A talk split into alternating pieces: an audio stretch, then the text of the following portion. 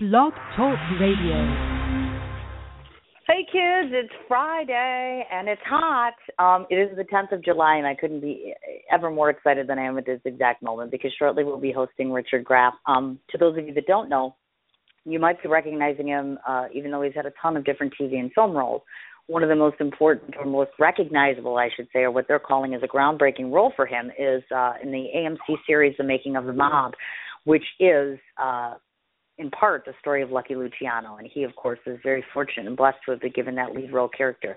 So I'm very excited to be talking to him about that, some of his former TV roles. You'd be surprised to find out some of the things about this young man um, that not everybody might know.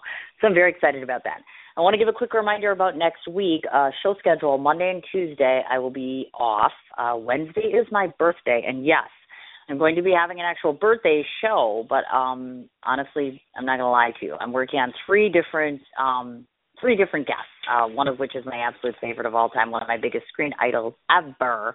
Um, so hopefully, with any luck at all, we'll get an opportunity to be able to host one, if not two, of the people that I really want to have on the show. So I'm very excited for that. So wait to see, uh, wait to find out specifically who I'm going to have on Wednesday, and then of course on Thursday, the 16th, we're going to be doing actor Brian Benson, and he'll be coming on the show at four o'clock Central Standard Time, and then of course we have two more of Dana's clients at 12 or 1 o'clock on the 17th on Friday. So please tune in and listen to that as far as that goes. Dana's clients are uh, all pet industry clients, but they're absolutely wonderful. Also, do not want to make uh, a point to forget about this one, reminding everybody two New York City big ventures, me big supporters of both. First off, um, Rich Malavente uh, has his Frank Sinatra debut July 10th and July 24th. Tonight I was so hoping to be there. Unfortunately, I won't be. My hope or expectation is I'll be in New York City for the 24th performance. Metropolitan Room this evening starts at 7 o'clock. So big shout out to you, Richard, and to Victor. Good luck. I hope everything goes very well. Second of all, Mr. Steve Stanulis is having at the Cutting Room this coming Monday, the July 13th. Tickets are still available, $35 cutting room, Silver Shield Foundation. It's for the benefit. Having an all male review. And let me just tell you this much if Stanulis decides to get a little risque, you're going to enjoy it. It's going to be absolutely wonderful. And it's all for a very good cause. So please go out and support Steve Stanulis, his friends, and his endeavors as it relates to that. To those of you that may not know, Steve Stanulis, of course, is the director, um, or excuse me, the director, the lead actor, and it's his production company, along with the absolute one of the finest independent uh, directors that I know in New York City, John Gallagher, produced the Networker together, which I just did a review for not so long ago. So please, as I said, please make it a point to support their endeavors. Um, I just I can't even begin to describe the quality of talent that they've pulled together and such. Also, don't want to forget to remind everybody that the Long Island Film Festival is going on this weekend, so please do make it a point to participate as it relates to going to see independent film. Um, unfortunately, I myself, once again, am not able to attend. Am I very frustrated about this? Yes, I am. And I really, really wanted to go and show my support to my friends, unfortunately. Um, I also got a side note here from Miss Donna McKenna that Leaves of the Trees is going to be premiering. It's actually, I think it's their actual premiere premiere this coming Tuesday, the 14th. I'll be posting that information up on my Facebook page for anybody that happens to be in New York and the surrounding area if you want to go ahead and check that film out. I am told that it's an amazing, amazing film. So I'm very excited to get some feedback, find out from other individuals what their thoughts are on this. So hopefully, with any luck at all, you guys can um, fill me in, let me know what's going on, tell me the story about Leaves of the Trees, or uh, just kind of give me just general feedback because I'm going to turn around and do a review uh, of Donna's casting, and of course Eric Roberts is in that film, Armando Sandi, along with a couple other people. So without further ado, we have Richard. So I'm going to start talking to him. I'm so excited. All right, let's see what he's got to say to us. Hi. Hey, how are you? Oh, very nervous and very excited. How are you? How was the flight? Oh, it was great. Great. Everything was good. Oh, good. Thank you. Oh, good. So you're settled and everything is wonderful. So terrific. Okay. Um, I have a bunch of different questions for you. So basically, how we'll do this is I'll just keep asking you questions, and if anybody happens to call in, I will um, let them kind of intercede and ask you questions, if that's okay with you. Of course. Oh, wonderful. Okay, great. Well, first of all, I want to talk a little bit about um, you're a Gerber baby, which I didn't know, and I think that's really cool because I'm like I've never met a Gerber baby before.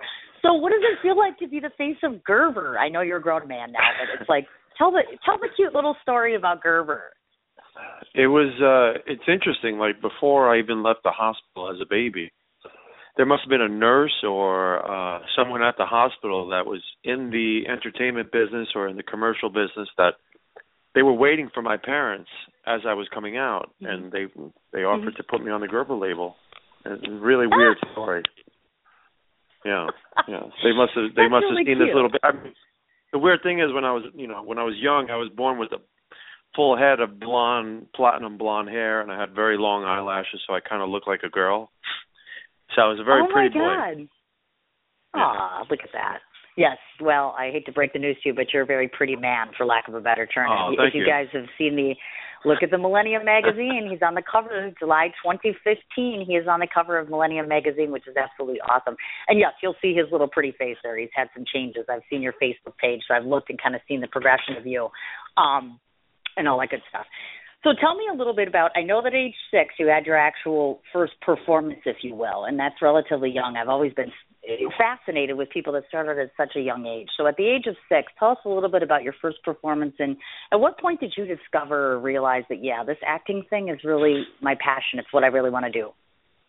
I just think you know I I think for the most part it's it's a, it's something that's like inbred that you just you're just driven to entertain people. You're just kind of like driven to not only entertain but almost entertain yourself by by seeing other people entertained by you. So it's one of those things okay. that you know the the reward is being able to know that people are gaining joy or learning something from what you're doing on stage or whether it's uh, through film or whatever it is. You know, it's just I think it's just one of those things that you, you kind of I don't want to say that you're born with, because you know you're not born with everything, but there there is something that that drives you naturally. It's one of one of those things, you know. Yes, I know exactly what you're talking about. Something that, well, you, and I think you can feel it in the pit of your stomach. I get excited writing an interview. I get excited writing anything. Um, and so I, I totally, totally understand what you're talking about. Uh, now, my question for you is to those that don't know, of course, uh, you have done poetry before, uh, which I've done as well. Obviously, you've, you've authored and penciled certain things. Tell me the difference for you between writing and, and performing. Um, which do you gravitate on? My guess is obviously you're a natural inbred actor, but what made you gravitate towards the poetry side of things? Well, I mean, my bachelor's degree was in literature and writing, and so we did a lot of a lot of poetry, and you know, I, I really gravitated I really gravitated toward uh, William Blake as a college student. Uh, okay. I just think the imagery and the uh, the kind of you know it's weird. Like William Blake was writing, you know, a long time ago, but he almost has that kind of Kierkegaard kind of like self-reflection kind of uh, writing style that a lot of us in today's day and age kind of you know strive toward. Uh, I think right. the the thing about you know good writing is that it drives uh, cinema and it drives drama. You know, without good writing, without good dialogue, you know, it's dead before it even hits the it, it hits the table.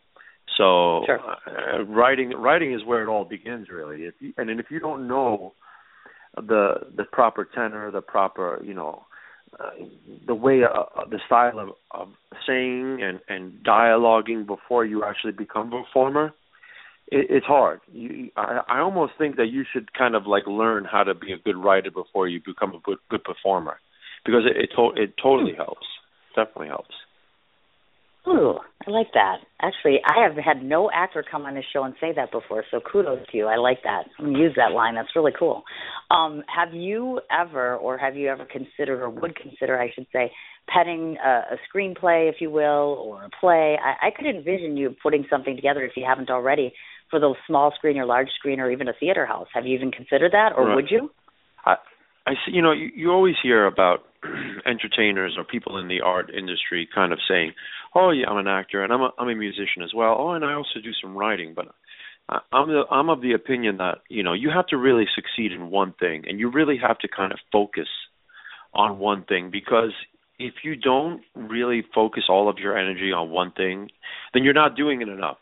And the time that you have off, if you're spending that doing something else, then you're mm-hmm. taking away from your downtime where you can have some kind of self-reflection and you can have like some kind of, you know, self-awareness of things you need to work on for the thing that you really want to focus on.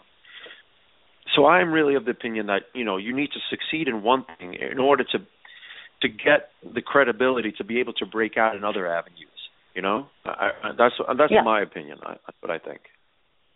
Nice. You know, and it's interesting that you brought that up. To, I was reading your bio, and, and there's a note that's in there that says, and folks, you should listen to this. And, and it's notated that you are actually you learned how to play instruments by being ear taught, which I always find is unusual because I have friends that are self taught as well. So if I were to ask you, are you proficient? Would you consider yourself proficient in any kind of instrumentation, instrumentational playing, I should say? And if so, what do you play well?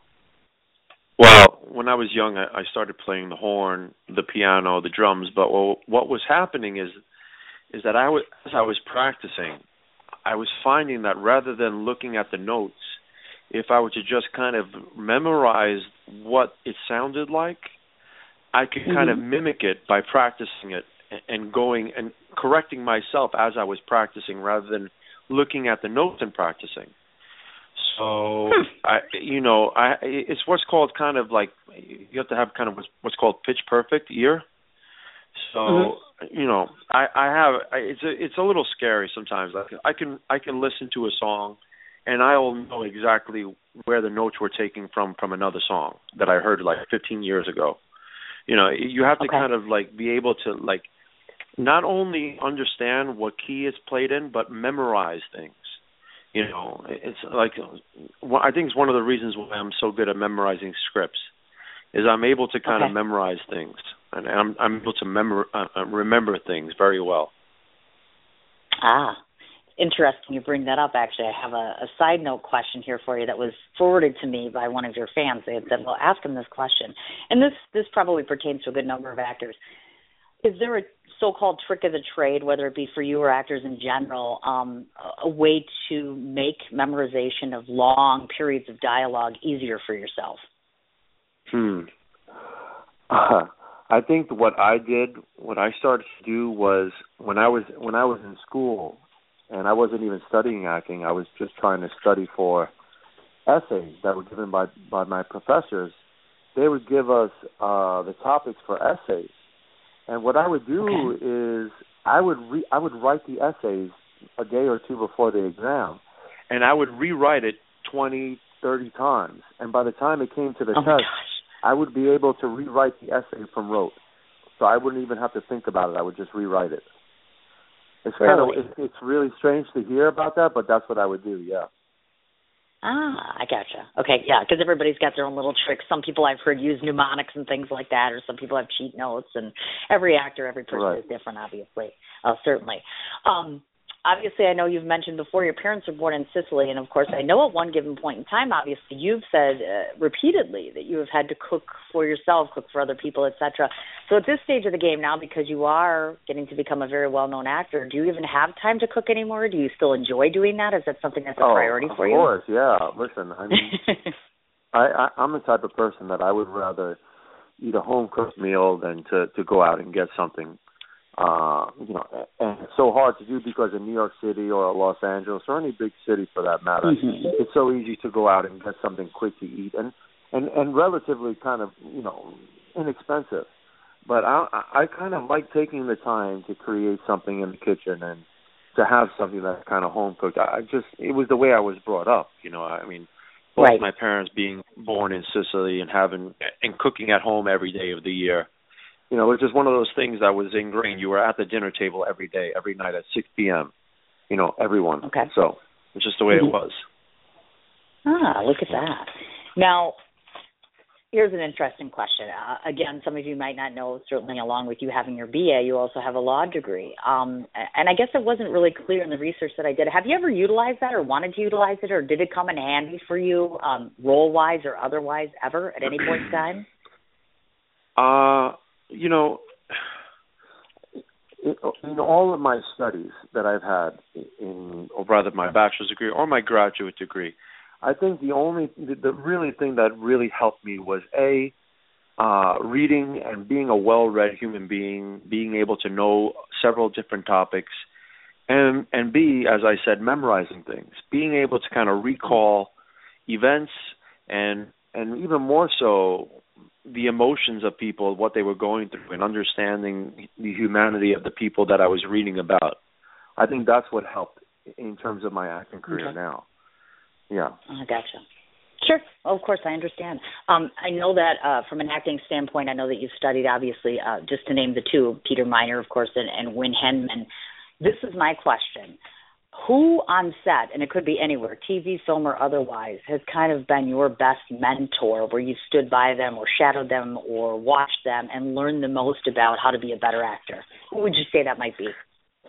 Oh, wow you know, as I was growing up, I, as I was growing up, I really kind of I gravitated toward I gravitated toward the comedic kind of actors, and and it's funny because I never get cast in anything comedic really. I mean, I've gotten cast in a couple of things, right. but not as much as I'd want to. Like a John Ritter from Three's Company, always kind of made me laugh. I mean, it was before my time, but still watching the reruns, it still makes me okay. laugh uh so many other actors that that were in that vein of comedy um okay it kind of it kind of brings you it kind of brings you to a spot where it's very very innocent and yet very open uh you know just to to like the the everyday kind of person where the funny thing happens when no one's looking i think that's what uh-huh. that's what really kind of drives me home as an actor yeah Okay, I've gotcha. Yeah, I know you had made a, a mention of this. I read this in a particular article that you had an, a, a specific admiration for Al Pacino's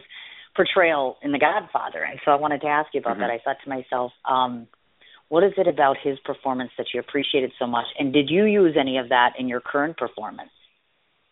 You know, there, there was. A, I remember when I first started acting. I took my my first one of my first classes, and they did a they did an experiment. I guess it was a, more of a kind of a class project, and they said, okay, we're going to take the five highest uh, characters in a deck of cards, playing cards, and that would be ten, jack, uh, queen, king, and ace.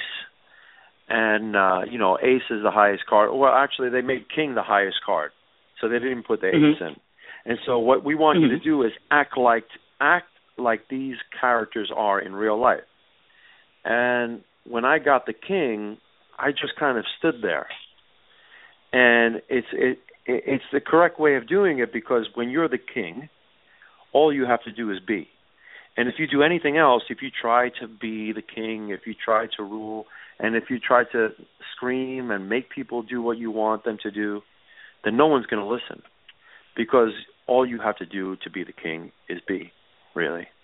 So I think right. Pacino did it well when he played uh, the Godfather in the Godfather two and one. Uh, is he sure. just kind of you know he was very soft spoken. He was um, very non-threatening in the kind of materialistic way. You know, he kind of never forced anyone's hand. But in the end, you mm-hmm. knew that he ruled just because he he was ruling, and, and that's right. what I took to to the role of playing Lucky Luciano in the making of Mob, which is on AMC at 10 p.m. every Monday, by the way. yes, uh, we're going to get into that. That's right. Yeah, I. Uh, Go ahead. I'm so no, no. I was just gonna say. I, I think what he did was very, very, very intelligent. You know, is just, just to kind of, you know, you, whatever character you are, when it's a kind of, when it's in a position of power, you never have to try to do it. It should just happen. So that's what I did. Of course. Definitely. Now, one of the things that I know, and I've heard this from other individuals, when I first watched the program myself, and I turned on AMC and I'm watching this and I'm looking you. Now, mind you, folks, as you're listening to me, uh, I have not seen Rich Graff perform up until this point in time. When I first started researching him or even thinking about interviewing him, I started to watch the AMC show first. And one thing that resonates to me and many of your fans and people that watch you is we're very curious to find out from you if that intensity that you magnify through the look on your face on a continual basis, and it seems to be in almost every scene, if that's inbred, because I at least almost believe that it's in you, literally in you, that intensity, that fierceness, that ferociousness as it relates to your passion, um, just comes across in your role. Or did you have yeah. to learn that? Well, no, it it is it is me. I mean, I grew up in I grew up in New York City, and um Mhm. not only that but i grew up around some of the uh, my best friends dads were some of the characters that you see in some of the the recent mobster movies. So I knew mm-hmm. I grew up around kind of the mafia lifestyle, if you will. Um, you know, it, it was it, it, I I wasn't involved in it. My family wasn't involved, but it was in the mm-hmm. environment, mm-hmm. and it was one of those things where you grew up from a very early age, and you grew up in a eh, eh, very quickly because you kind of saw like when I was young, I, I'd be 11 years old, and my friends' older brothers disappeared, you know, or you know this person would be involved in the news and this person was dad mm-hmm. was in the movies and you know he was portrayed in the movies.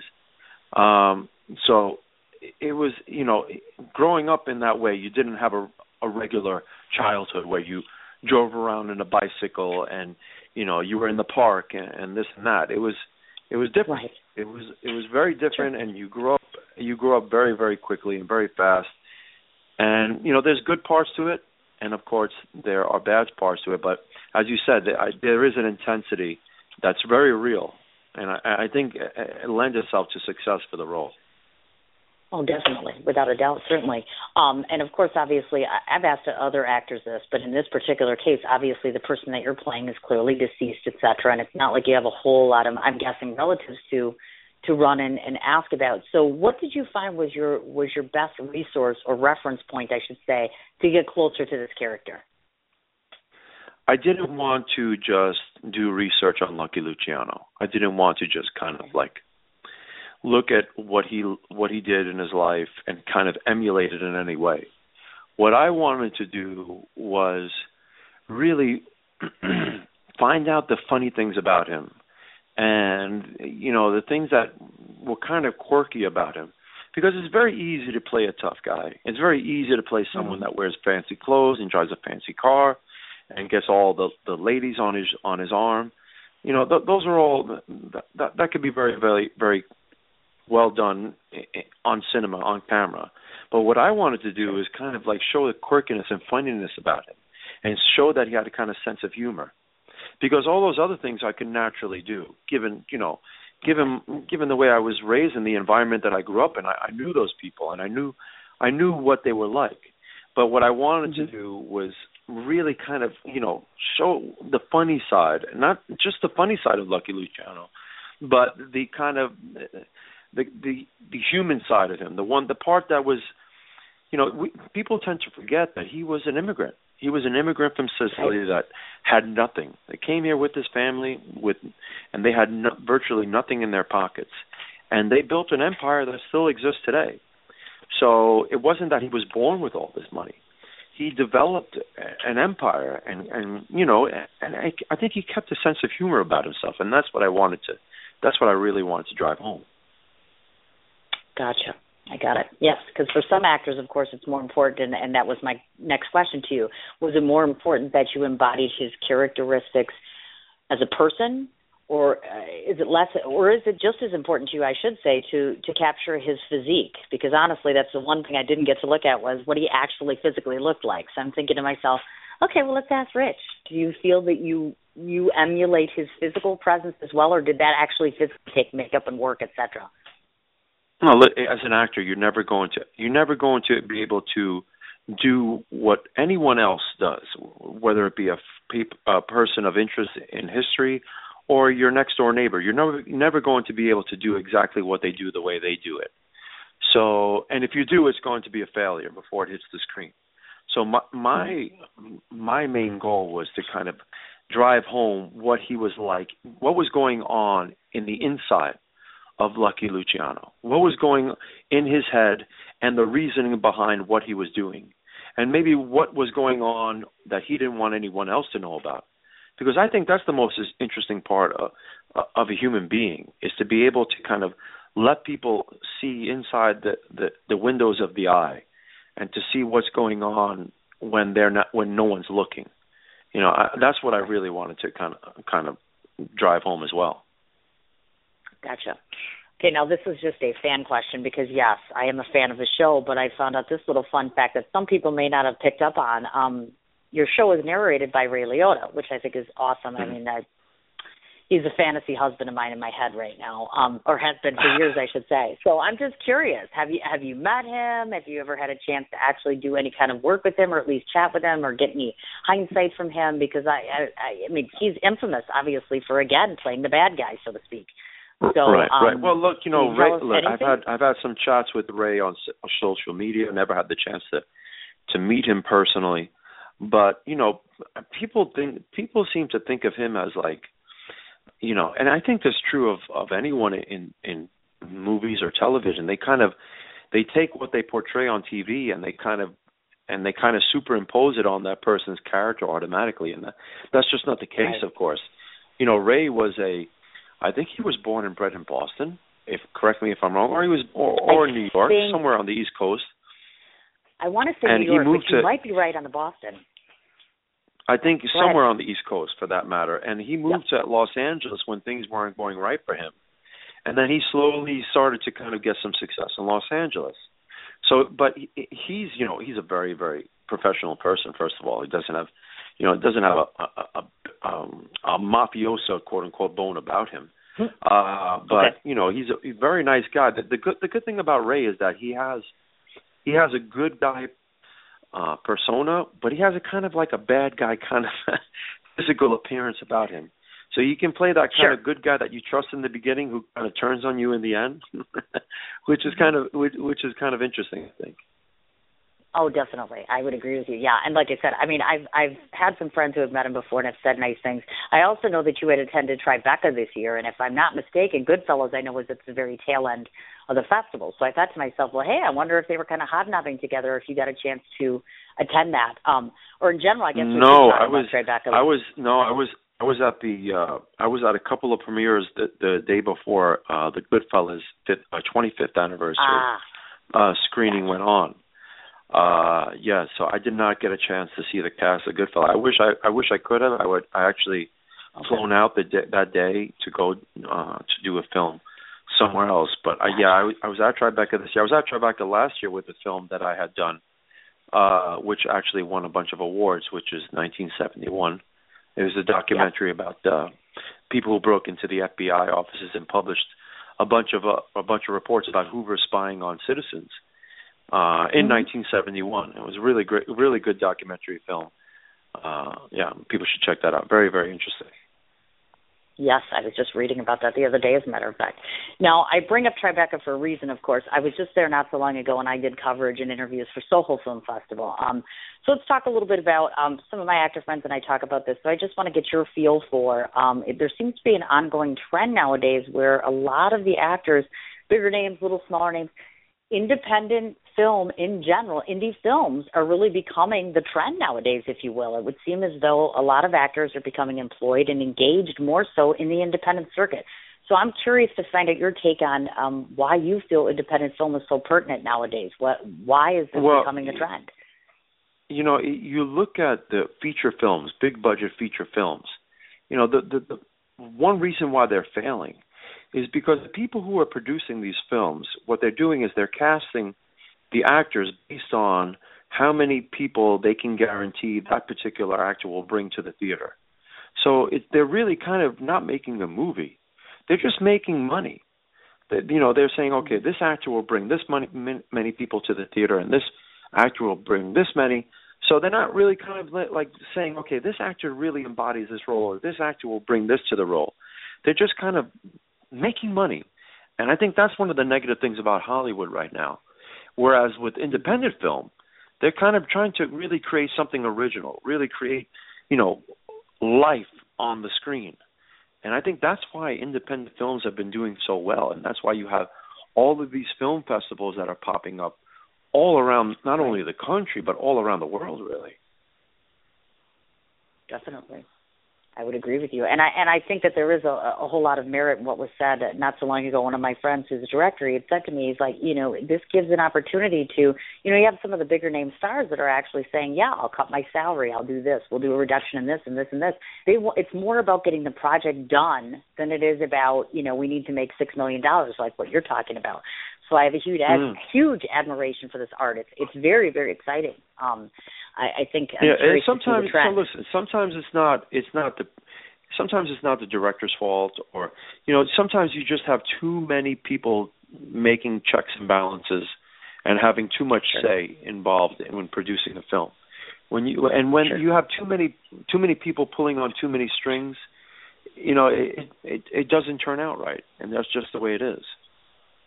You betcha. Now, I want to talk a bit about your actual acting style, and I know you probably don't get that. Hopefully, you don't get asked this a lot because I hope this is a unique question. I'm a, I myself am intrigued, and some of my fellow friends who are actors that are first starting out wanted to know this question. Would you consider yourself, if I were to say, are you more of a method actor? I had a couple people on my show who follow the works of Stanislavski very closely. If I were to ask you acting uh, style or what you like to utilize most often, what would you say? Well, first, let me say that uh, you know, I would say personally, I'm I'm more method than anything else. Now, I studied with okay. I studied with Peter Miner, as you said, uh, who mm-hmm. you know is is kind of like a person that teaches his own way and teaches his students very uniquely. I also studied with Wynn Handman, who happens who happens to be uh, uh, God, what's his name? Assistant, um, Meisner, uh, Meisner's assistant. Okay, you know the Meisner technique. Okay, he was he was actually Meisner's assistant. Um, ah. and, and Wynn Handman uh, now actually has his own school. He's not, Wynn is actually 93 years old right now. Uh, oh my God! But he does not teach. He does not teach the Meisner technique. Uh, he teaches his own kind of method. But huh. for myself, really, you know, I, I'm I'm of the be- belief that every actor brings his own personality uh, to the forefront of his his or her performance. So, okay.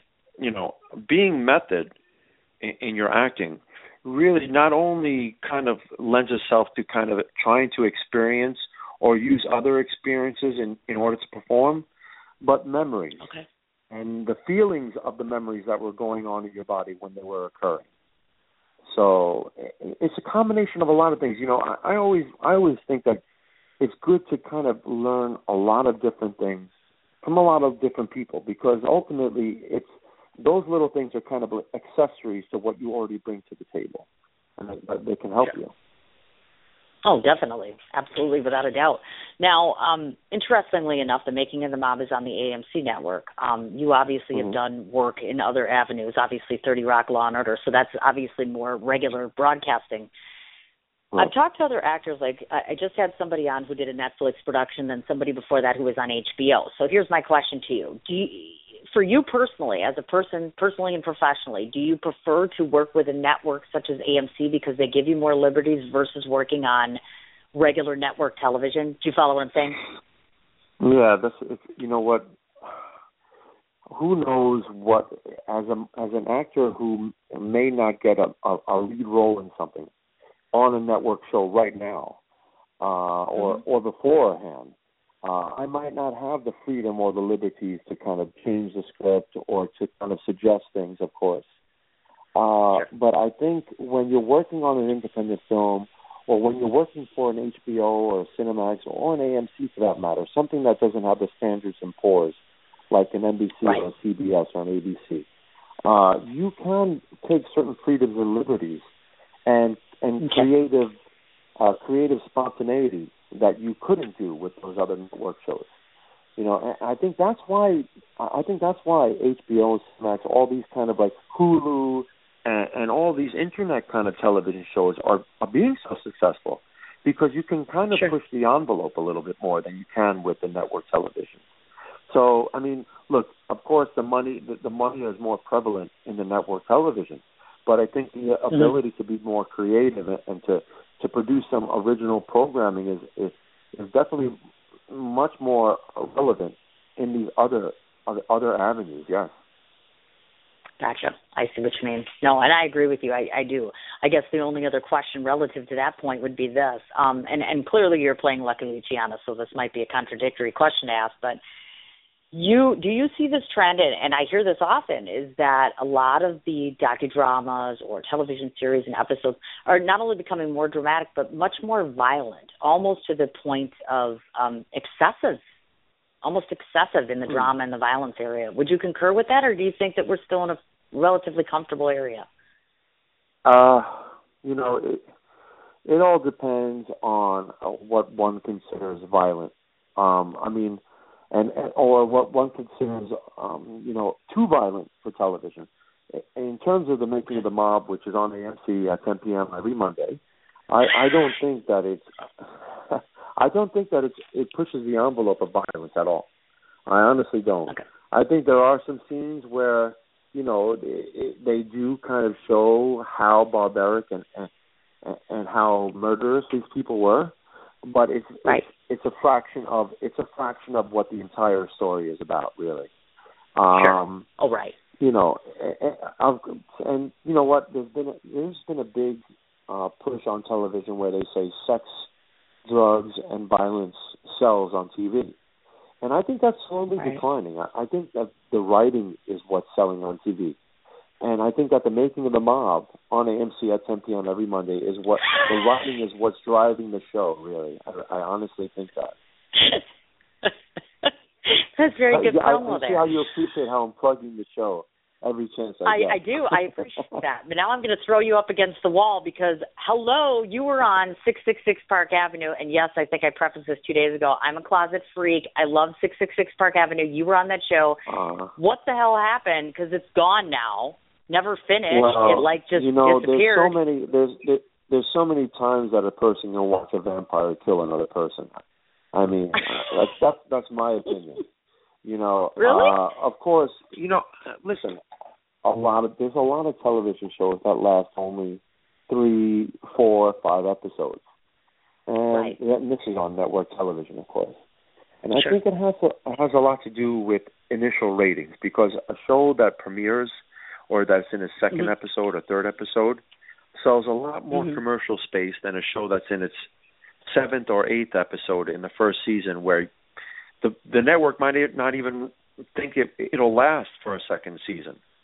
So there's a lot of money Okay. to be made in commercial space on television. And, and I think that's I think I think the networks want to create new programming in order to sell more, sell more commercial space. You know?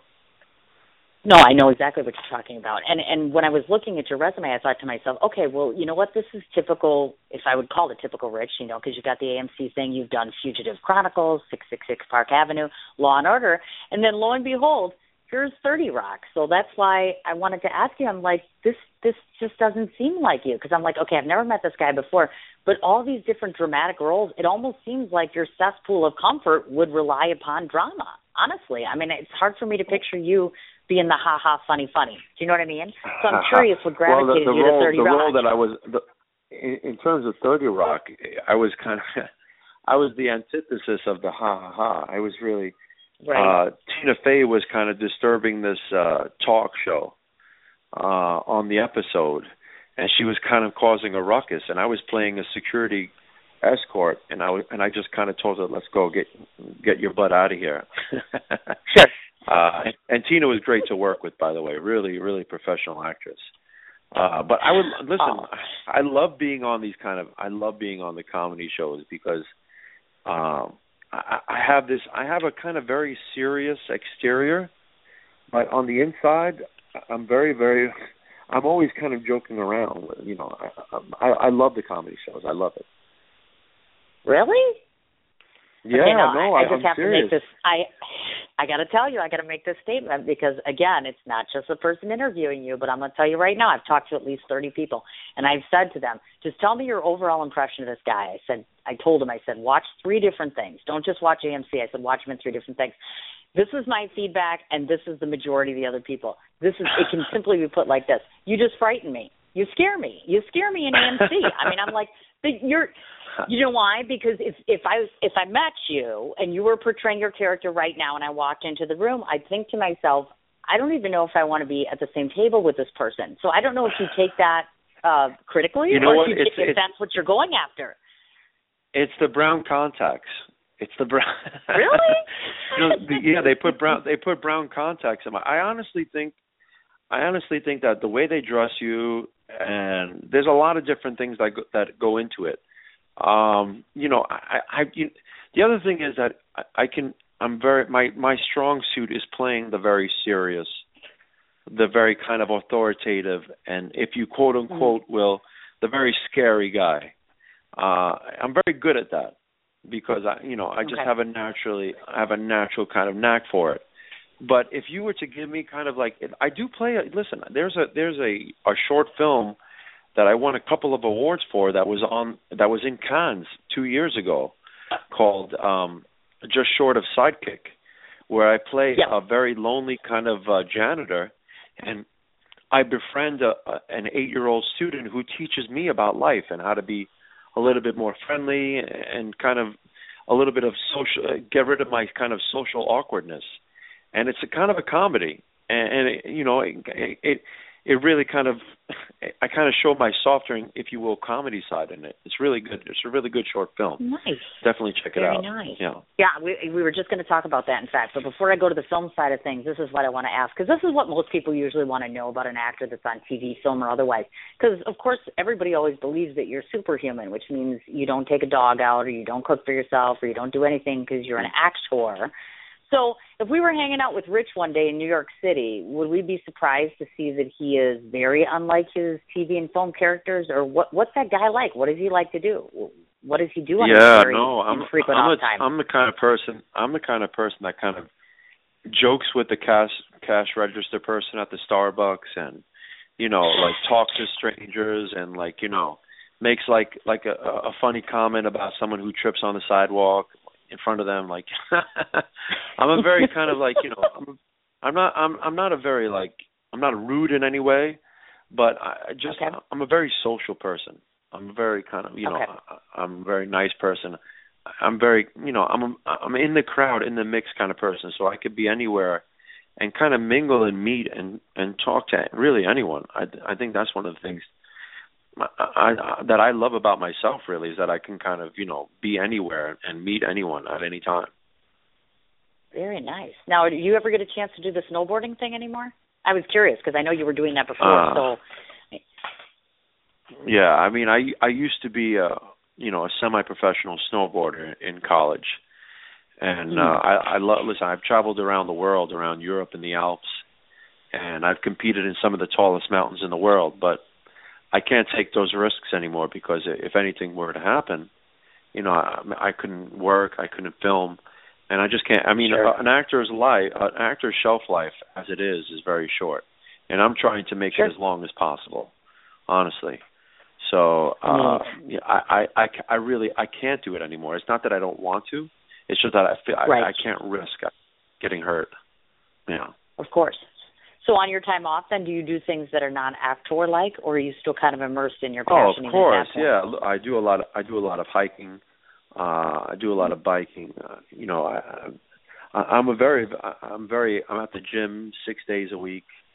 Uh, I take Wow. women's aerobic classes. I'm the only, I'm the only male in the gym. Do, because as an actor, you know, you have to stay as slim as you possibly can. Of course. So, I- like, I stay in the back of the room, and then you have all these women in the front who probably think I'm staring at their rear ends, but I'm just there to really work out. You know. Uh, no, I get it. I do. But I I'm really How do you trying to stay. to- Oh no, go ahead. You're you're staying fit. No, I, was- I was just saying and, I'm, and I'm trying to stay as slim as I possibly can. That you know, that's all. Have you looked at yourself? Here's a hint. I just read this quote: "New York City heartthrob." That's what they call you. How do you respond to that? How do you react to that? When somebody, you know, people refer to you as a hottie all the time. Heartthrob. I've heard it. I don't know you know, you I really, it, I'm telling you. I, I, I look. I, I'm of the opinion that everybody has their own definition of what attractive is. You know, uh, what one person finds uh, as attractive, another person doesn't. You know, and I, I think what lasts is, in the end is, you know, being able to kind of adapt and kind of play many roles. Because as as I said, you know, the shelf life of an actor who just plays like the heartthrob or this or that is very short. But when you have an actor that's able to play several different roles and do th- several different things, that that person can get work for you know that person can have what I think is the most valuable thing in acting, and that's longevity. Sure. You know, and that's what I want. Hmm. Now, before I forget, we should talk about your film stuff. Um, there's a couple of things that I wanted to mention, but before I do that, I just want to tell you and the listening audience, um, I went behind your back because that's what I do, um, and I've asked other people about who you are and their impressions of you. So I'm sure you'll Great. be curious to hear that. I'm sure you've heard all this already. Um, this is what I know to be true uh, by people that I trust in the industry that either know you, have worked with you, etc. And these are the thoughts that they resonated most clearly about you. Um, not of one of them didn't say the words. He's a very hardworking actor who is a real live New Yorker. He's a terrific guy who's very genuine, very talented, and moreover, uh, it's very admirable. Um, case in point, we should talk about this. I know that I'd like the listeners to hear a little bit about. I know that you've done work relative to assisting with both Hurricane Sandy and 911. So, can you tell the folks a little bit about what prompted you to want to step up, um, and, and why you feel actors as a whole should be integral in in things such as this? Well, I think anyone, any person should be helping anyone else that needs that needs help. Uh, when 9/11 happened, as a as a born and bred New Yorker, my first instinct was to come and you know give water and to help the firemen and the policemen who were you know digging and uh I just I was trying to do whatever I I could do to help other people who were also helping other other people. Uh and the same thing goes for Hurricane Sandy. I, I you know, I grew up not far from the Rockaways where a, a lot of people's houses floated away. And I I went Oh and in and I kind of helped people, you know, clean up their house and you know try to get the water out of their house. I just it's a natural instinct. I think it doesn't have anything to do with what you do as a as a banker, as a, a doctor, anyone. I think it's just a human being. You should your first instinct should be to help other people when they need it. Yeah. Without a doubt, certainly, certainly. Now, I know that you brought up yourself, obviously, 1971 and just short of Sidekick. So, if you would please speak a little bit about uh, the two in particular, My Dead Boyfriend and Insurgent, of course. I'm sure people will recognize and, and I know a bunch have heard about it. Talk about the roles in there. Um, and, of course, obviously, the one thing I know that you worked with Anthony Edwards before. You've also, um, did you work with or, or just met John Corbett? Because I had saw that recently and I thought to myself, two great actors with a lot of, of character and charisma and and what was that experience like working around them Uh, well, first the uh, film Insurgent. You know, it was a great role. It was a, a character role. Uh, I was heavily in uh, wardrobe and makeup, so a lot of people won't recognize me per se. Uh, but it was a, Mhm. a great film to work in, and of course, the third ins- the, the third installment of that film uh, is coming up soon. Um, oh now, my dead boyfriend, my dead boyfriend, directed, of course, by Anthony Edwards, who people should remember from ER. He was Goose in Top Yep. Gun. Uh, it, it's his first film that he directed. Uh, it's called My Dead Boyfriend, and Heather Graham and John Corbett are married in the beginning of the film, and John Corbett dies, hmm and all these people start to come up to Heather and tell him, tell her all this, these things that she never knew about her husband, and so she flashes back uh to find out about these things and in her past I'm her boyfriend and the drummer of her band. We're in a band together. And so uh it was great to be, you know, the love interest of a an A-list actress. Uh to, to steal a kiss from Heather Graham was was great as well. I I know she told me it was as for her part she told me it was great for her as well. Uh Aw, but, uh, cute, cute. but uh Very yeah no she's really she's really nice. She's a really nice person. Anthony edwards awesome. John corbett was a really nice everyone on the set was a real really really great to work with. And i think the film is going to do really well because if when it flashes back it flashes back to the 80s and everything from the 80s right now is coming back. Everything from Right. the ripped jeans to the tie dye shirts to you know everything. So i think that my dead boyfriend is going to do really well when it comes out Oh, you betcha. Now, do we have an anticipated release date for that? I don't. I've been looking and I've been Okay. trying to see when that will come out, but of course Okay. with film and television timing is everything. Right. Well, of course. That's why I figured, well, since we're on here, we can let them know, obviously. And I know 1971, the documentary. Is there a means or access for individuals to be able to watch or view that? Yeah, I mean it should be the film has been has run its its gauntlet around the world. I mean it's been everywhere. Uh Okay. you know, it, and it's it's done in the US, so you should definitely be able to look at it online somewhere and its the full the full length of the film, definitely. Wonderful. Now, before I forget, um, I know did you or did you not just complete? Because it looks like the notation says you just got done with 79 parts. Is that correct? Yeah, uh, that was directed by Ari Taub.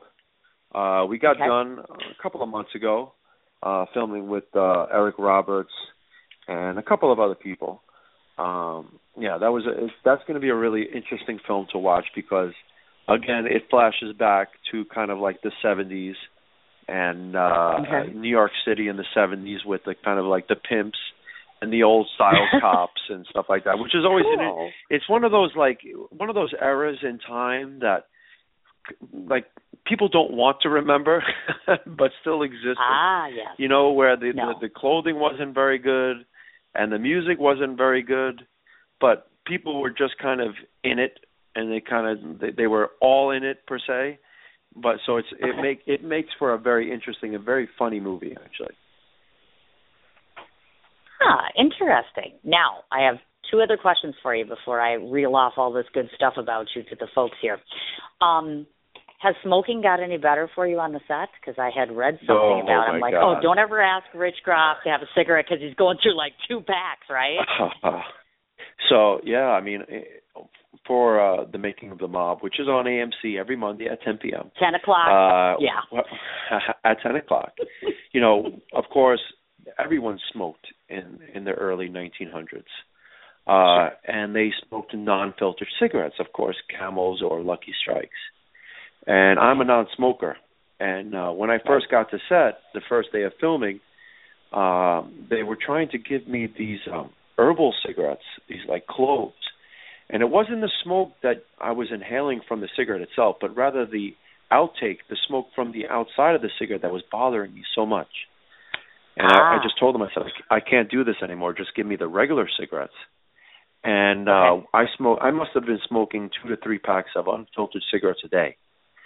And for a non-smoker, for a non-smoker, it, you know, it was it was very difficult. And of course, you can Oh you have to inhale because if you don't inhale, it looks ridiculous uh when people are Right. It doesn't look like you're really smoking. So Right. yeah, as a I non-smoker, it was it was really hard. But I, you know, I'm happy to say that my last cigarette for the last take of filming was my last cigarette. So Yay! that- that- um, I'm- goodness. at least I'm happy about that. Yes.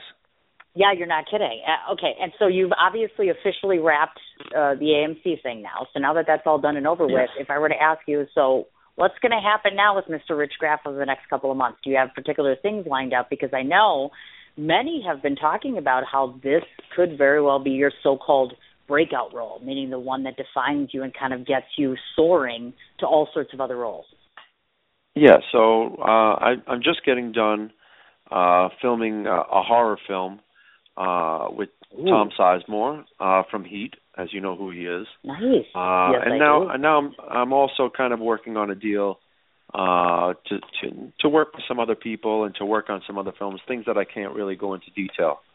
But uh, Right. I think you know, it, it, like, look, when you're when you're not the um, the son or the nephew or related in any way to someone in Hollywood, uh, it's the proof is in the pudding. And so I, Right. I, I think I've I put the work out there that shows that I'm able to kind of take on any role I can and really and really do well with it. So my work has been is now going to be paying dividends, and you know I- things are starting to really snowball for me, and I'm I'm I just want to enjoy the ride. Really, I just want to en- enjoy where I am right now, and I'll be totally prepared to where I need to be in the future. Oh, without a doubt, certainly. Now, I guess my other question, I was just sitting here and thinking to myself, are you one of those actors that, you know, some actors refuse to watch themselves? Do you watch yourself?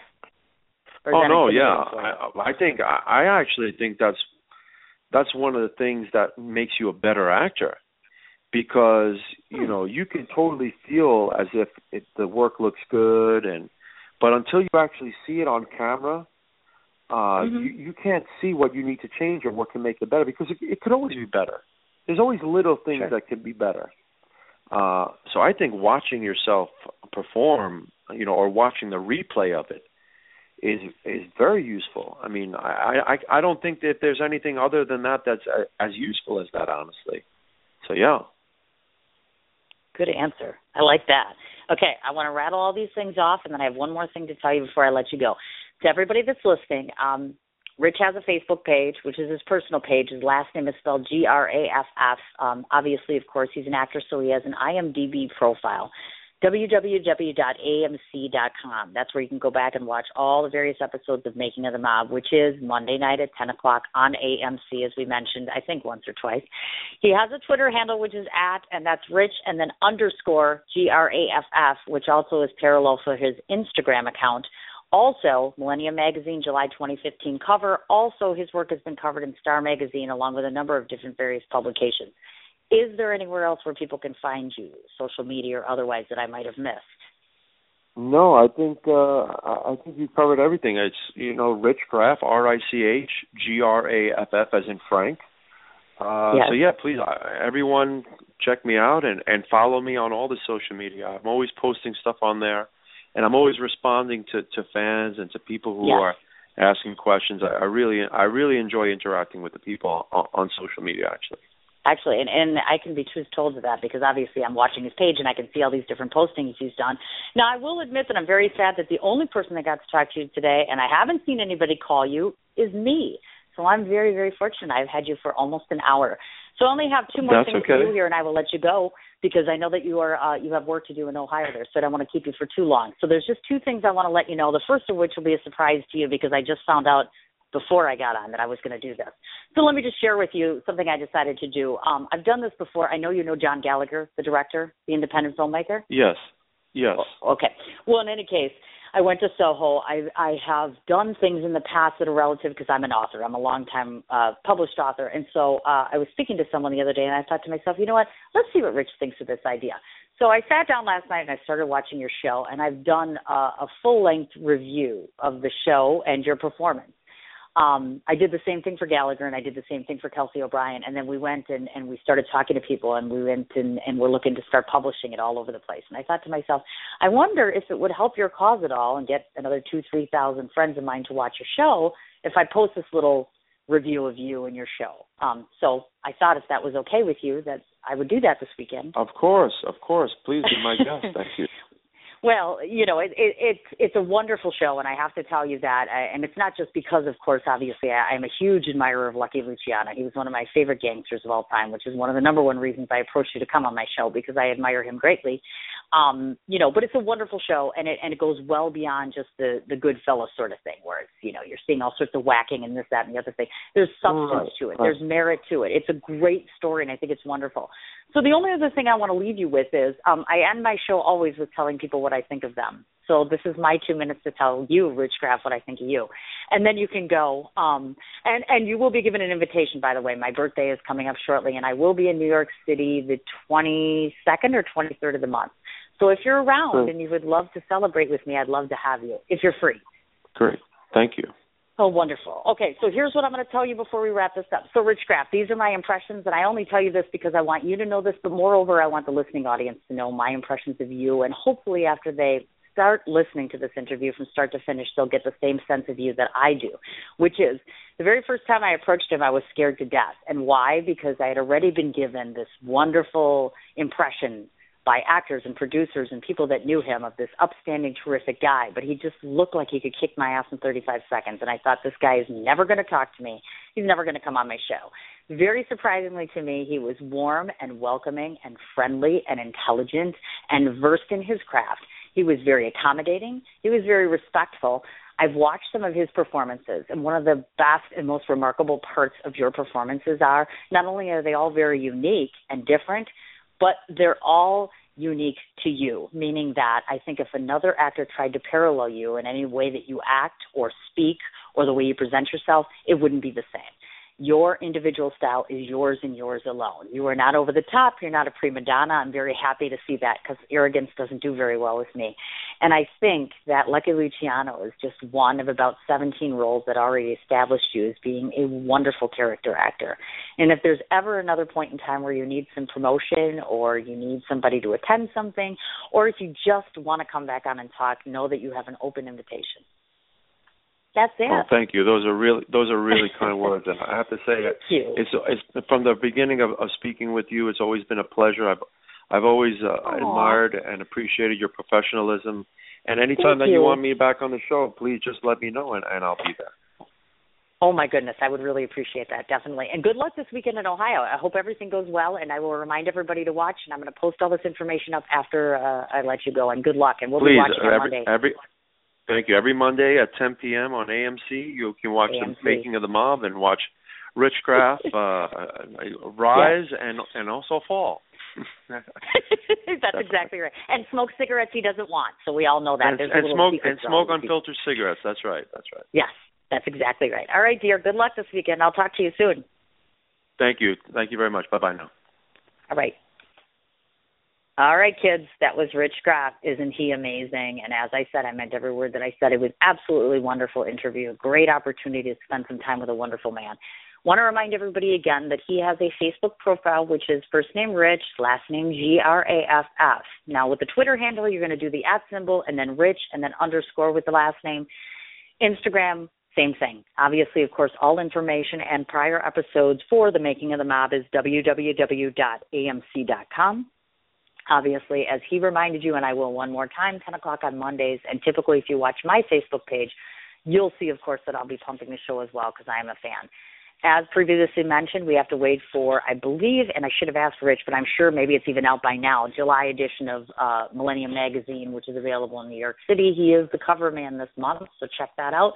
Star Magazine, for those of you who read the entertainment individuals, uh, and uh, everywhere else, literally, this guy's being interviewed left, right, and sideways on social media, newspapers, and otherwise. Don't want to forget, of course, obviously, if you wish to see all of his prior television and film works, check out his IMD profile. IMDb. Now you know I've been talking too long. Profile. Once again, huge big love and hugs and thanks to Rich Graff for taking the time to call me all the way from Ohio because he is on another set working on some more stuff. Want to remind everybody one more time I am off the 13th and the 14th of radio, the 15th. Watch either my show page or my Facebook page to find out who the surprise guest is. I'm not going to lie to you. I've already hit up Kurt Sutter. I've hit up Cher. I've hit up two other actors who are my fantasy four. So wait to see what happens there. Four o'clock Central Standard Time on the 16th, we will have Brian Benson. And then, of course, Amy and Anna, which are, of course, two pet client suppliers of Dana Humphreys, will be on from 12 till 2 o'clock on Friday the 17th. So please make it a point to tune in and listen to any of my four shows next week. I want to remind everybody, without a doubt, two different things on a local side. If you wish to see me tonight, I will be down at the Fish Fry and a Flick. Beetlejuice is playing. Michael Keaton's another fantasy person we haven't had on the show yet, but Hope Springs Eternal. So I will be down at the Flick. But first, to those of you who are Chanel fans, Chanel Lamo, either watching her with the Squeezettes or the Dapper Cads, from 4:30 to 6:30, and then she will be playing with the Squeezettes at 8:30. And if by some chance, if you happen to be out on the Tosa side of things, my very very dear friend Marcel Goiten is playing over at the Art and Paint Bar for the very first time with his little piano. So you may want to check that out. Also, Amy Ashby with Incorruptibles over at the Best Place Tavern, going to be on tonight from 7 until 8:30 please make it a point to support local music. Before I forget one more time, Richard Malavente, dear friend of mine, so sorry that I cannot attend this evening. Seven o'clock. he's going to be playing his Sinatra show. You might want to check that out. That's at the Metropolitan Room and make it a point, July 13th, kids. Steve Stanulis is at the cutting room to benefit the Silver Shield Foundation. All this information will be posted up on my page. Thank you, thank you, thank you so much for listening. Thank you for taking the time to support my endeavors. One more time, I don't want to say thank you so very much from the bottom of my heart, as I have said millions of times before, to those of you who have just been here with a hand, excuse me, a hand, an ear, and your heart uh, without asking too many questions. Trust me when I tell you that it means more to me than I can ever tell you. Um, so thank you. Thank you for being here. I hope you enjoy your weekend. Um, and if you come up with any crazy, wonderful, off the cuff, spontaneous ideas for me for my birthday, just message me. I'll see you guys next week, Wednesday.